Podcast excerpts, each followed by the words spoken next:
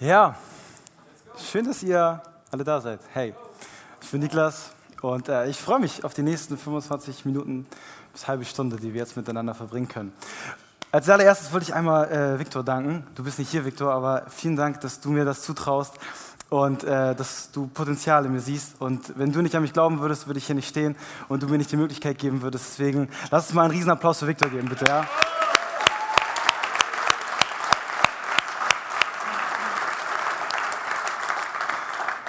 Ja, also Männer, also Männer, nee, wollte ich sagen, Männer lachen nicht oft, aber Männer weinen nicht oft, das wollte ich eigentlich sagen. Ähm, das sieht man irgendwie selten und wenn sie es tun, dann ist das was Besonderes. Kommt nicht so oft vor, erst recht nicht so in der Öffentlichkeit. Doch als äh, Michael Jordan im Jahr 2009 in die Hall of Fame, in die Ruhmeshalle aufgenommen wurde als einer der besten Basketballspieler aller Zeiten, sind ihm richtig Tränen vom Gesicht geflossen. Er hat Minuten gebraucht, um sich zu fangen weil das eine unfassbare Auszeichnung für sein Leben war, in der Ruhmeshalle verewigt worden zu sein. Das ist für jeden Sportler eigentlich ein Traum, in der Hall of Fame zu sein.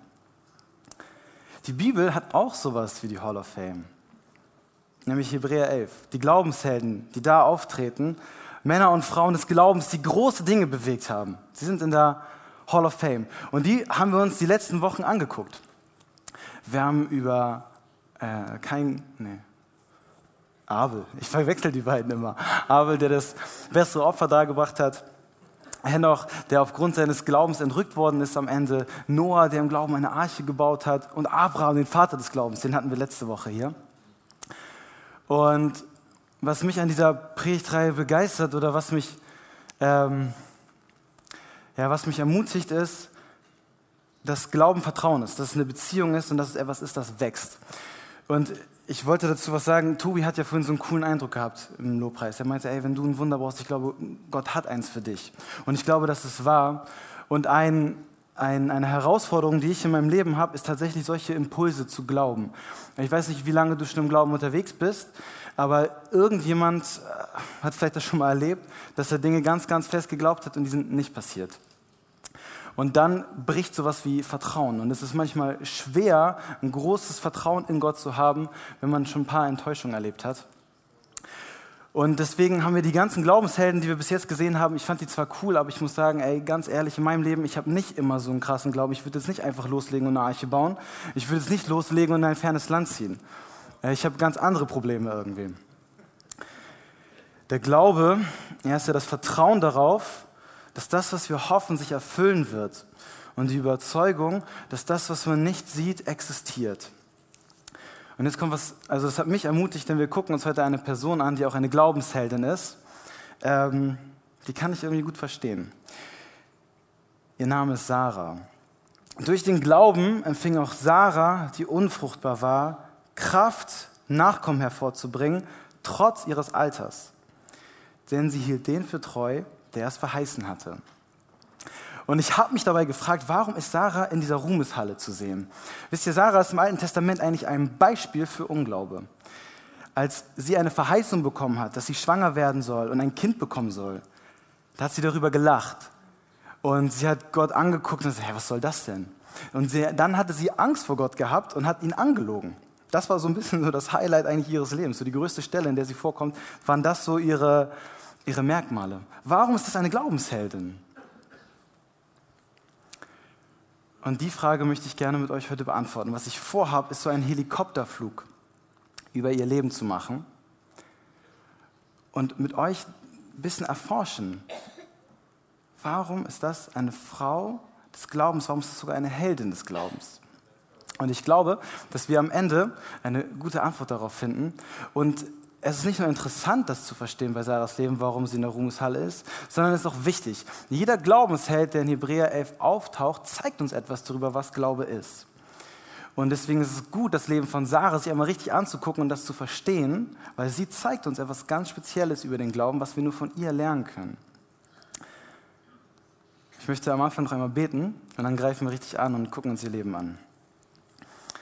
Herr Jesus, danke für dein Wort. Danke, dass du hier bist und danke, dass du zu uns sprechen möchtest. Mach unser Herz auf, dass wir das wirklich hören, was du sagen möchtest. Amen. Der Titel meiner Predigt ist Warum lachst du? Und ähm, das könnte suggerieren, dass es lustig wird. Vielleicht tatsächlich. Ähm, mich hat das schon ein bisschen angesagt. Ich mag das ja, wenn man predigt, wenn da coole Stories sind, viele persönliche Beispiele und sowas. Das macht es auch ein bisschen lockerer und leichter. Als ich ich habe lange überlegt, wie ich so einen Style zu predigen hier umsetzen könnte und das äh, klappt nicht so gut. Wir müssen einmal richtig tief eintauchen, wir müssen ein bisschen Bibelarbeit machen tatsächlich. Ich hoffe, ihr habt Bock. Ähm, und ganz am Ende ernten wir richtig was. Wenn wir jetzt am Anfang durchhalten, dann kommt da richtig was bei rum. Also, wir wollen uns angucken, wie war Sarah drauf, wer war sie? Am Anfang des Lebens hieß sie noch Sarai, die Fürstliche, und sie war ja die Frau von Abraham, ja, die Frau von seinem Vater des Glaubens. Abraham bekommt in 1. Mose 12 die Verheißung, beziehungsweise den Auftrag, geh in ein fernes Land. Das zeige ich dir noch. Sarah kommt mit und begleitet ihn. Sie ist treu an seiner Seite. Da kann man schon mal sagen, ey, die ist dabei, die zieht mit. Das haben wir auf der Habenseite. Aber deswegen ist sie vielleicht noch keine Glaubensheldin. Sie geht auf jeden Fall mit Abraham los und auf einmal kriegen die beiden richtig Hunger. Es bricht eine Hungersnot im ganzen Volk aus und sie sind auf der Suche nach Nahrung. Und sie finden keine. Also haben sie die, die Idee, sie gehen nach Ägypten und sie wollen gucken, ob es da vielleicht Nahrung gibt. Und Sarah ist sehr, sehr schön. Und Abraham hat jetzt ein bisschen Schiss. Und zwar, dass sie Abraham töten könnten, die Ägypter, und sich einfach seine Frau schnappen können und mit ihr schlafen. Also überlegt sich Abraham, hm, was mache ich da? Sarah, lass uns mal so tun, als wären wir Geschwister dann töten die mich nicht. Die werden trotzdem wahrscheinlich mit dir schlafen, aber wir überleben das Ding. Also das war jetzt Abrahams Idee. Ähm, so, und äh, das war auf jeden Fall Abrahams Idee. Und das wäre auf jeden Fall, ich glaube, ordentlich in die Hose gegangen. Und sie sind schon bei diesem Herrscher und der Pharao damals wollte sie sich gerade zur Frau nehmen. Und äh, Gott interveniert. Gott greift ein und Gott ähm, ähm, schützt Sarah davor, komplett ausgebeutet zu werden und schützt sie auch davor, in Gefangenschaft zu sein vor allen möglichen Dingen. Und die beiden dürfen weiterziehen. Gott beschenkt sogar Abraham und Sarah durch den Pharao und holt die da in letzter Sekunde aus dieser brenzlichen Lage raus. Und das ist ja eigentlich schon mal cool für Sarah. Sie hat die Erfahrung gemacht, dass sie in einer brenzlichen Situation war und Gott treu zu ihr steht und sie da rausführt.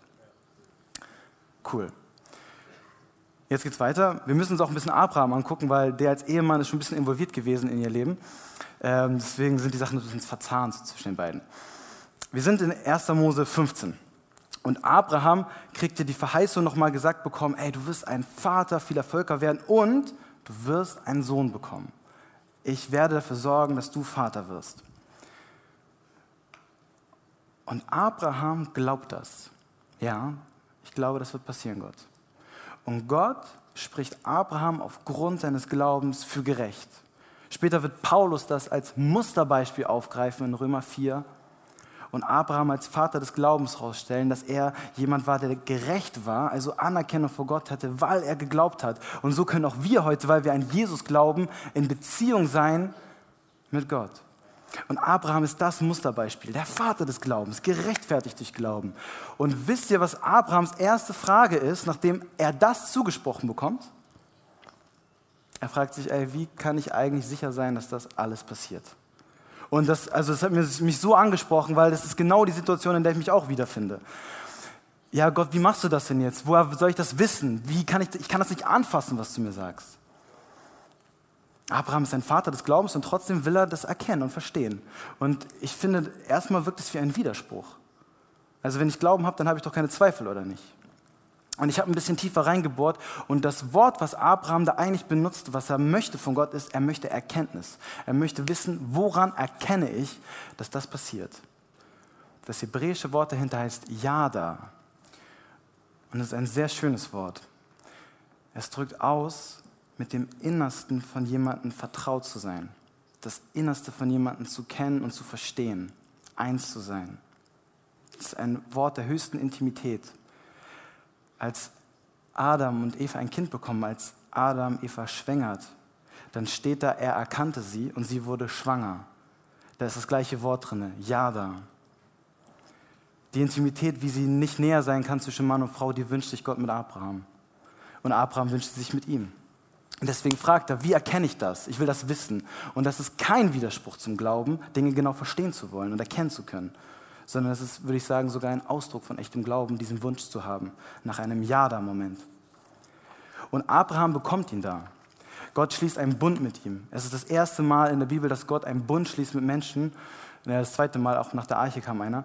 Und Gott verspricht ihm, ey, egal was du machst, ich werde treu zu dir stehen. Und selbst wenn du alles verbockst, Abraham, ich sorge dafür, dass die Verheißung sich erfüllt in deinem Leben. Was, ein, was eine heftige Situation, die Abraham da, dadurch lebt. Für Sarah steht sowas noch aus. Wie ist denn Glauben eigentlich in ihrem Leben entstanden? Gucken wir mal. Auf jeden Fall weiß Sarah über ihren Mann, okay, er hat diese Prophezeiung, er hat diese, diese Verheißung, er wird ein Kind bekommen. Okay. Sarah überlegt, ja, wie soll denn das passieren? Weil Sarah ist zu diesem Zeitpunkt schon sehr, sehr alt und eigentlich nicht mehr in der Lage, Kinder zu bekommen. Und ihr müsst wissen, in der damaligen Kultur, wenn eine Frau keine Kinder bekommen konnte, dann war sie eine Schande für ihre Familie, für den ganzen Stamm. Und Sarah wird darunter gelitten haben. Das ist nicht die Bibel, die das sagt über, also über Frauen, die unfruchtbar sind. Das ist der damalige Zeitgeist, der damalige, der, die damalige Kultur, die Sarah in so ein Licht gesehen hat. Und das macht was mit Sarah. Das macht ihr zu schaffen. Sie fühlt sich nutzlos und unbrauchbar. Und sie sagt sich, okay, diese Verheißung, die wird ja niemals, da werde ich niemals Teil von sein können. Also überlegt sie sich was und sie sagt, weißt du was, Abraham, nimm unsere Sklavin Hagar, nimm sie dir zur Nebenfrau und zeuge mit ihr den Nachkommen. Und man könnte jetzt denken, was ist das denn für eine Idee? Also es wird jetzt der Ehe wahrscheinlich nicht so viel geholfen haben und ich frage mich auch, wie man da als Frau drauf kommt, sowas ihrem, dem Mann vorzuschlagen. Naja, Sarah hat auf jeden Fall eine Art von Glauben, sie weiß nämlich, okay, Gott kann sowas tun. Er kann Abraham zu so einem Mann machen aber Gott kann es nicht durch mich tun. Sie glaubt, Gott kann alles tun, Gott hat alle Macht, ja, aber durch mich kann Gott nichts tun. Das ist das, wo Sarah steht. Und ich nenne so eine Haltung mal falsche Demut. Ach, die anderen machen das schon. Ich, ach nee, ich arme Maus, ich kann das nicht. So hat Sarah damals über sich gedacht. Ich bin nichts wert, ich kann nichts, nichts beitragen. Und so eine Haltung ist nicht nur unbiblisch, sondern sie ist auch gefährlich, weil die Idee, die Sarah bekommen hatte, ey, Abraham, du kannst ja mit Hagar was machen, das kann man sich ja denken, das ist ein Riesendesaster geworden. Hagar und Sarah hatten übertrieben Streit, Sarah jagt sie fort, das ist viel Bitterkeit und was zwischen Sarah und Abraham war, das wird dem, den beiden auch nicht so geholfen haben. Und es ist geboren aus einer Haltung von falscher Demut. Hm. Wie geht es jetzt weiter? Wir sind in 1. Mose 16 und es gibt wieder eine Begegnung zwischen Gott und Abraham. Und Gott sagt so ein bisschen, als ob er das mal klarstellen wollte, du, also ja, Vater vieler Völker, hatten wir schon mal, mache ich. Sohn hatten wir auch schon mal. Jetzt wollte ich noch mal gerne klarstellen, Abraham, ich mache das mit deiner Frau Sarah zusammen. Ja? Also, äh, als ob das irgendwie noch nicht so ganz rübergekommen war, also sagt Gott, okay, diesmal, also mit Sarah soll das passieren. Und wisst ihr, wie Abraham darauf reagiert? Er lacht leise in seinem Herzen. Er denkt sich, okay, wie soll das denn passieren? Er hält es für lächerlich. Er lacht darüber in seinem Herzen. Er glaubt nicht daran, dass das mit seiner Frau passieren kann. Nicht mal er glaubt an seine Ehefrau. Naja, die Situation ist vorbei. Und jetzt gibt es eine ganz besondere Situation in Sarahs Leben und da möchte ich gerne richtig in den Text mit euch reingucken. Denn jetzt passiert es, wir haben viel gesehen zwischen Gott und Abraham. Und jetzt wird das erste Mal was zwischen Gott und Sarah passieren. Und das ist sehr cool und sehr schön.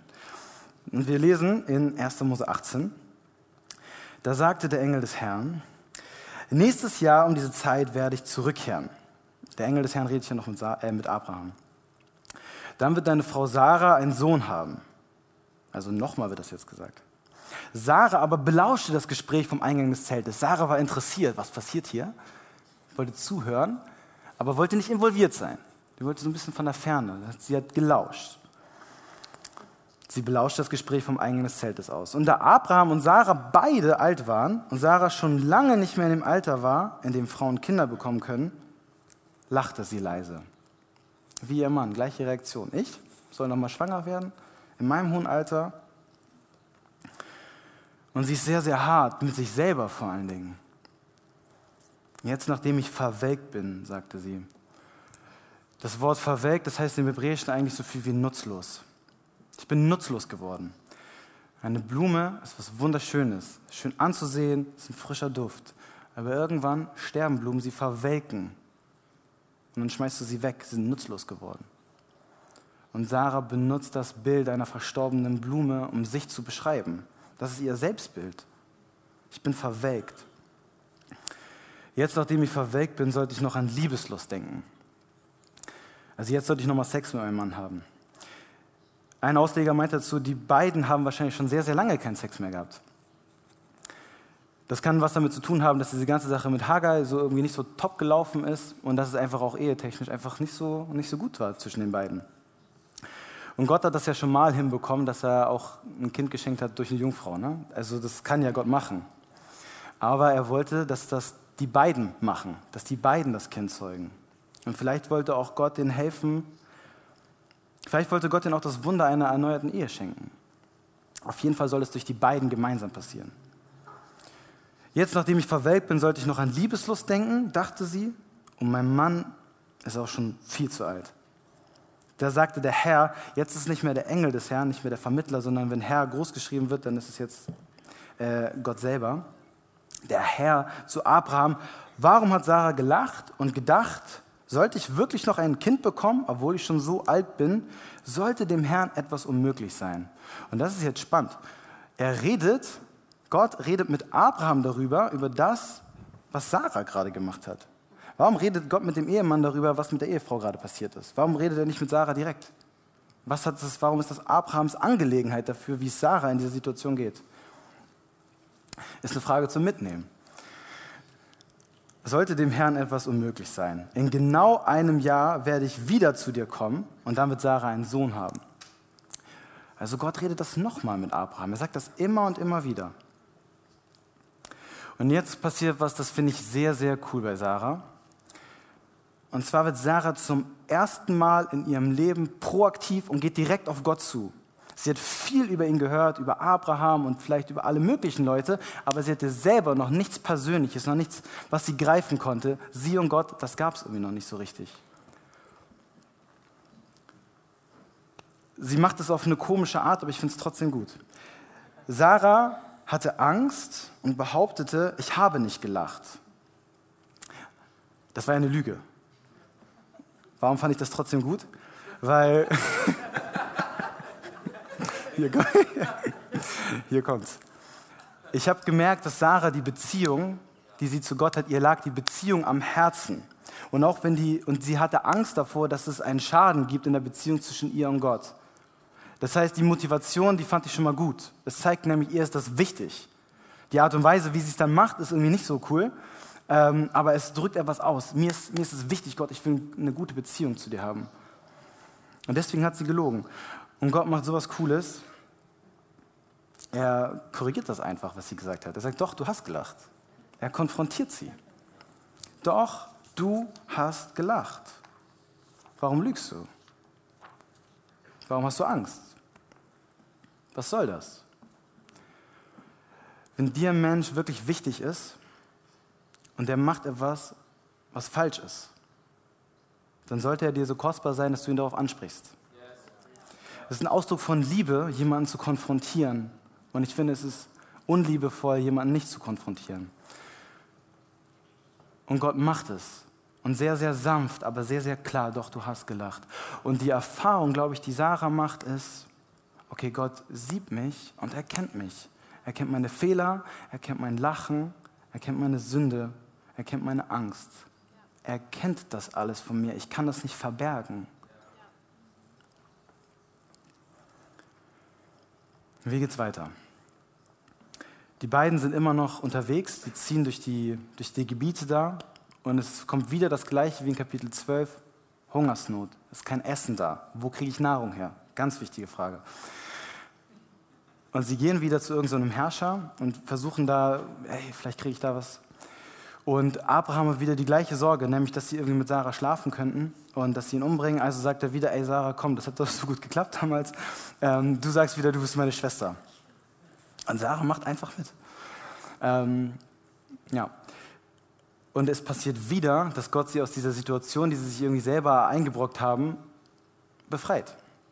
Und es kommt nicht dazu, dass der Herrscher sich an Sarah vergreift und die beiden dürfen gehen und die werden sogar wieder gesegnet mit materiellen Gütern. Also es ist richtig gut gelaufen für die, obwohl die da eigentlich nicht so clever reingegangen sind in die Situation. Und jetzt ist, glaube ich, was Fundamentales in Sarahs Leben passiert.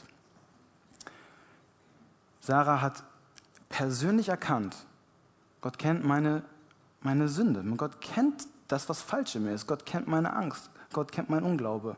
Er hat das gesehen und mich darauf angesprochen. Und trotzdem erlebe ich seinen Schutz, seine Versorgung und seine Treue. Und das ist das Evangelium. Es ist zu wissen, dass ich vor Gott schuldig geworden bin, dass ich ein böses Herz habe eigentlich. Und dass Gott mich trotzdem liebt und mir trotzdem alles gibt. Das ist Gnade. Und ich glaube, das ist das, was Sarah erlebt hat.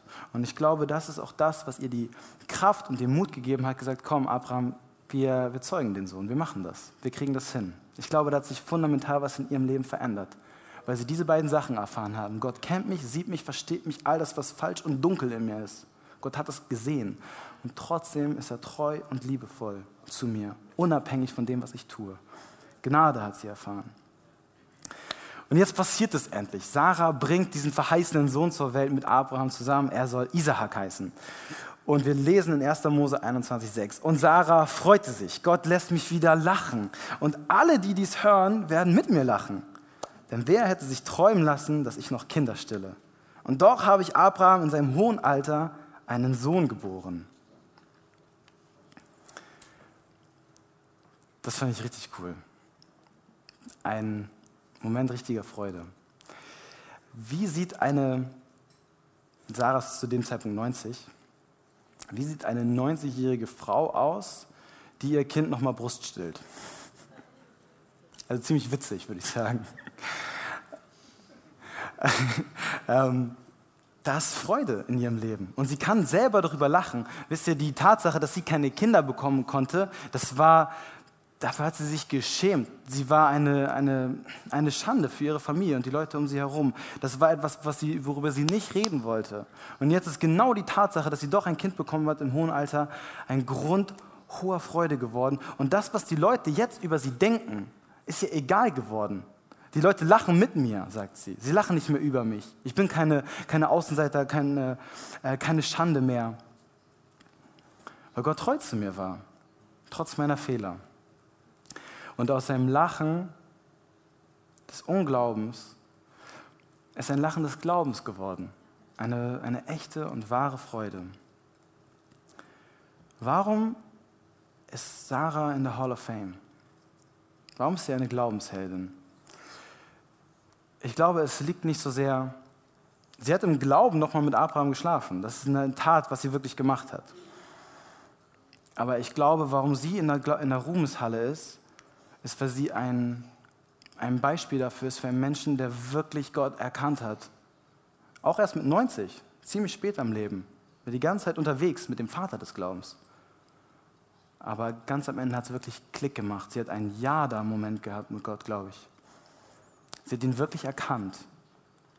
Und diese höchste Intimität, diese höchste Nähe mit ihm wirklich erfahren. Und sie konnte wieder lachen. Und ich glaube, das ist auch eine Botschaft für uns heute. Ich glaube, dass einige vielleicht hier sitzen und das zum Lachen finden, was Gott über sie denkt oder Gott mit ihnen vorhat. Die denken, oh, Gott kann alles machen, aber nicht durch mich. Doch kann er. Durch dich kann er das. Und warum? Der in dieser Stelle im, im 18. Kapitel, die wir gelesen haben, wo Gott sagt, mir ist nichts unmöglich, deswegen kann ich das auch machen, deswegen kann auch Sarah noch ein Kind bekommen. Es ist ein sehr, sehr ähnlicher Dialog, den er auch mit einer anderen Frau im Neuen Testament hat. Ihr Name heißt Maria. Das ist eine sehr ähnliche Situation. Als Maria sagte, wie soll ich denn noch mal ein Kind bekommen? Wie soll, ich habe ja noch nicht meinen Ehemann. Wie soll das denn passieren? Und der Engel des Herrn sagt ihr, es ist nichts unmöglich. Und wisst ihr, was wirklich für uns unmöglich ist? Dass wir einen Platz in der Familie Gottes bekommen haben. dass wir für immer leben werden, wenn wir zu Jesus gehören. Dass wir Frieden mit Gott haben können, obwohl wir sind, wie wir sind. Liebt uns Gott und akzeptiert uns Gott. Und es ist möglich geworden, weil das Kind, was Maria bekommen hat, nicht irgendein Kind war, sondern der König der Könige. Das war Jesus Christus. Und Jesus hat ein perfektes Leben geführt. Er hat nie über Gottes Verheißung gelacht. Er hat nie gelogen. Er hatte auch nie Angst vor Gott. Er war sündlos. Und die größte Ungerechtigkeit, die es jemals gab in der Geschichte, ist an Jesus selber vollzogen worden. Nämlich als er für schuldig äh, befunden worden ist und am Kreuz sterben musste, außerhalb der Stadt, verstoßen wie ein Gottloser. Weil er den Preis dafür gezahlt hat, für unseren Unglauben und für unsere Sünde. Er hat uns versöhnt mit Gott. Und diese Kraft, die im Leben von Jesus liegt, die wirkt heute noch und die wirkt in deinem und in meinem Leben, wenn du das möchtest. Und sie hat die Kraft, jedes Lachen des Unglaubens zu einem Lachen des Glaubens und zur wahren Freude zu machen. Das ist wahr. Also warum lachst du?